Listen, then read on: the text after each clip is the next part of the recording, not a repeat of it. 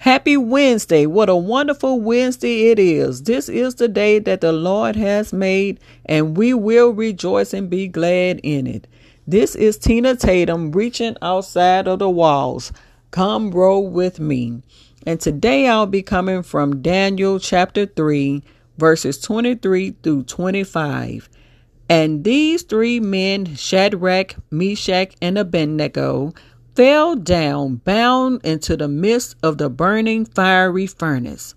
Then Nebuchadnezzar the king was astonished and rose up in the haste and spake and said unto his counselors, Did not we cast three men bound in the midst of the fire? They answered and said unto the king, True, O king. He answered and said, Lo, I see four men loose walking in the midst of the fire, and they have no hurt, and the form of the fourth is like the Son of God. And here it is King, ne- King Nebuchadnezzar wanted these three men to bow down to golden images, but they were true believers of serving God. They said, No, we are not going to bow down to no other idol. We're going to serve God and God alone. And because they did not bow down to these golden images, they were thrown into a fiery furnace. And we know anything with a burning fiery furnace, you would be burned up. But no, not these three men. God protected them. God covered them. It was Jesus Christ right there in the midst with them in that burning fiery furnace where nothing harmed them. They didn't have no kind of hurt on them.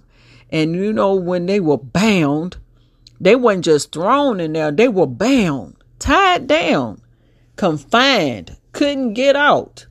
But the power of Jesus Christ was right there in the midst and he loosed them and set them free. And he was a stun. The king was a stun. And that's what happens. The devil think he have you bound. The devil don't have you bound. He think he does. He has no power to have you bound. You belong to Jesus Christ. He, you are covered by the blood of Jesus Christ. The devil don't have no say in your life. He thinks you he has you tied down. He thinks you have you in a bind. But no, he God will deliver. God will set free.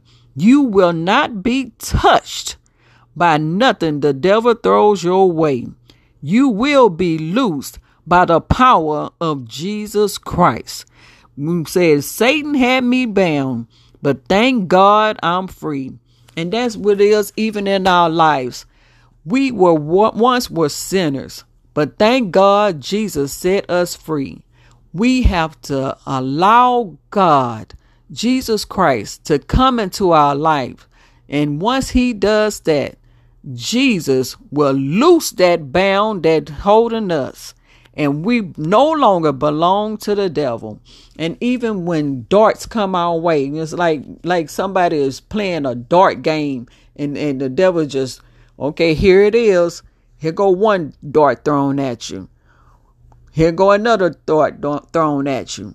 But don't you know it will be missed because Jesus will catch those darts and no harm will come up on you. You're covered by the blood of Jesus Christ. No longer bound with oppression, no longer bound with depression, no longer bound by sin and shame, no longer bound by anxiety. You are covered by the blood of Jesus Christ. We have to live as we know that we serve a mighty and powerful God. Nobody but Jesus Christ.